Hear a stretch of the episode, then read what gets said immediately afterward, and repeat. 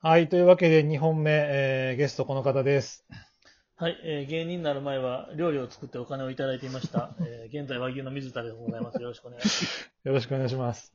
ます。あの、まあ、2回目というか2本目ということで、ちょっとあの、はい思い出話もさておきですね、ちょっといろいろ聞いていきたいなと思ってます。で、はい、えっ、と、僕がね、ちょっと聞きたかったなと思うのが、去は年いで M1 を、まあ、卒業するというか、あの、まあ、2020年は出ませんよっていうふうに、出ませんって宣言してから、その、はいまあ、コロナがあったからちょっとだいぶイレギュラーな1年やったと思うんやけど、どういう、はいその、賞レースに縛られない1年というか、意識しない1年って、どんな感じ、職なんかなっていうのを聞きたいなと思ってて、あーでもちょっとでもイレギュラーすぎますよね。そのコロナで、うん、ねえ、うん漫才する機会もおのずとガクンと減ったから、うん。本来ならね、えー M1 終わって、まあ、1月、まあ、1月、まあ1月末ぐらいからもうシネダライブやり始めるんだけど、うんうんうん。で、今回は、まあ、M1 も出ないってなってたから、うんとりあえず2月ぐらいからやろうかって言ってたんですけど、新ネタライブも。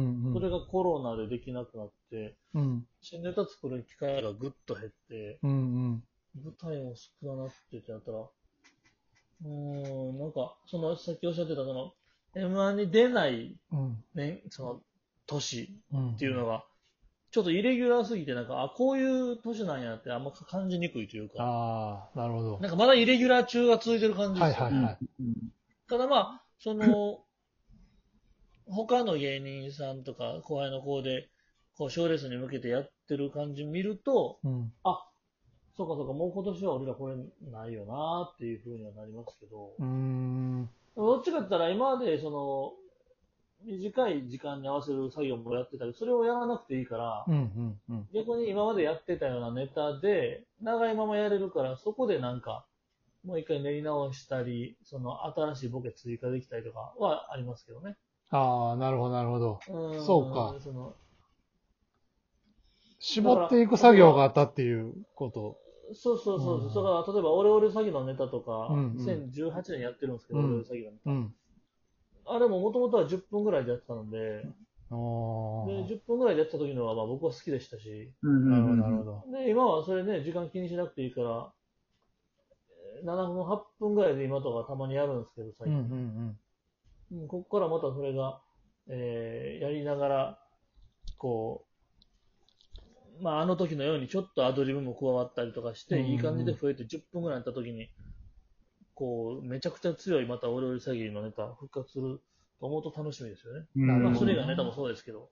うん。なるほど。やっぱりどうしてもその予選が始まるこの夏とかに向けて新ネタ、もちろんネタ選びももちろんだけど、尺を絞って4分に入れていかなきゃっていうそこがどっかで働くっていう。そうなんで、そそもそもそれがあんま得意なコンビじゃないんですよね。あなんか、これ削ると、後にちょっと、うん、後のこと考えると、ちょっとこれ削りたないなとかが、どうしてもね、なんかあ。こうう、んうこういうの作業上手い人からしたら、いや、これ切ったらええやん。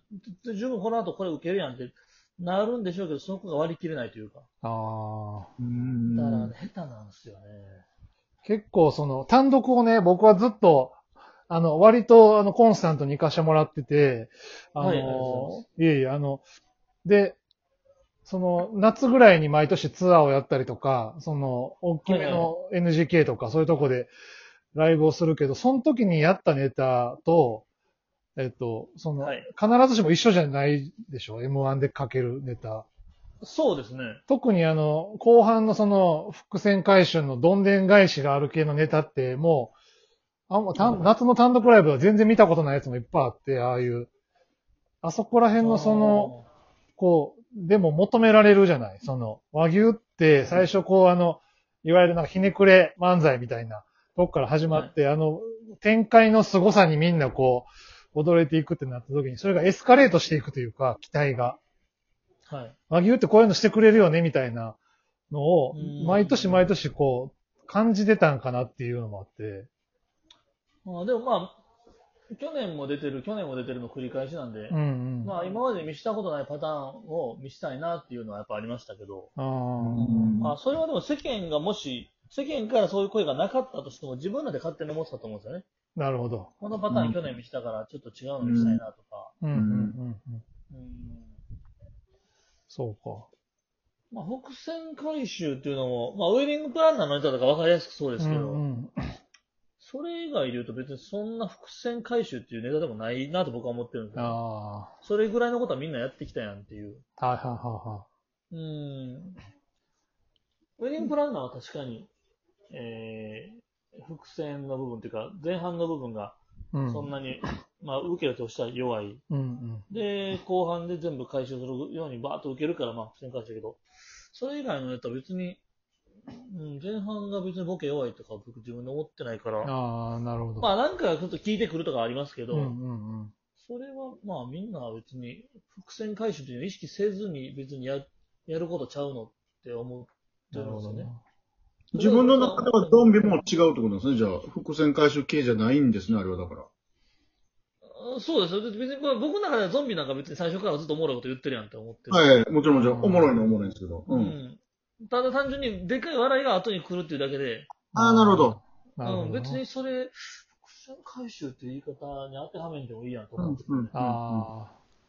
うん。そうか。じゃあ、あんまりその、そういう意味での縛、縛りはなかったってことだよね。そういう、なんかそう、こういうネタ作らなきゃっていうことじゃなくて、うん、なるほど。あの、コントは結構単、はい単独でやってる時もあるか。でもあんまりやってないか。そうですね。多分4、5年ぐらい前までは、コント、単独ライブでは絶対一本はコントやってましたね。なんかあの、昔ね、その、それこそ僕が大阪にいた時にオールザッツで和牛が、あの、おじいさん同士の喧 嘩のネタうで、ん。若手バトルで優勝する。はいましたね。うん。で、あれも、まあ、言ったら、3分か4分のネタを細かくき刻んだだけやけど、きその、つなぎが優秀すぎてというか、抜群の次見たくなる展開やから、その、一つのネタが、を分けて優勝するってすごい珍しいパターンで、うん。みんな出て。なんとかうまいこと時間にはまりましたうんね。うんねで、あの時のそのコントの印象が、やっぱり、ある、僕はあって、その、はい。じゃあ、キングオブコントとかはそういうのは出出たりして、とか意識したりしないのかなっていう。まあ、そもそも出なくなったのは、その、やっぱり、えーもう漫才の集中戦とうん M1 に向けた時に、その、やっぱ100%の力はやっぱ出されへんよなっていう。なるほど。うん、っていうのがあって、ちょっと一回コントはお休みして漫才だけ作ろうっていうふうになったんで、うんうんそっからコント作らなくなって、まあ、じゃあ M1 出ないから別にキングオブコント目指そうっていう気持ちには別になってないですし、うん。うんうん多分今後コント作るとしたら、あのーネタを作ったりテーマを上げたときに、あ、このテーマはもう絶対コントの方がおもろいな、100%コントやるべきっていうのが出たら、やると思います。うん。ああ。うんうんうんううん。うんんうん。だから別にその、やらないって決めてるわけでもないしあーっていうことだよねそ。んなことはああ。へ逆に言ったら、だから M1 に出なくなるから、コント作る可能性は出てきましたよね。え。うん普通に。うんそのキングオブコントとかじゃなくて。うんうん。うんうんううんん今でも新ネタって、その、期間中に作ったりはしてたの、集まって。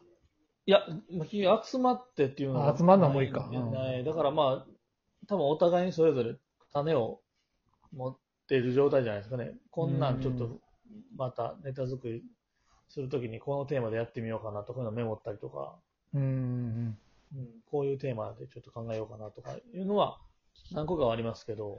うん。あの、自粛期間中にみんな一斉に YouTube 始めたでしょ芸人さんが。はいはいはいやっぱ発表する場がないからっつって。はい。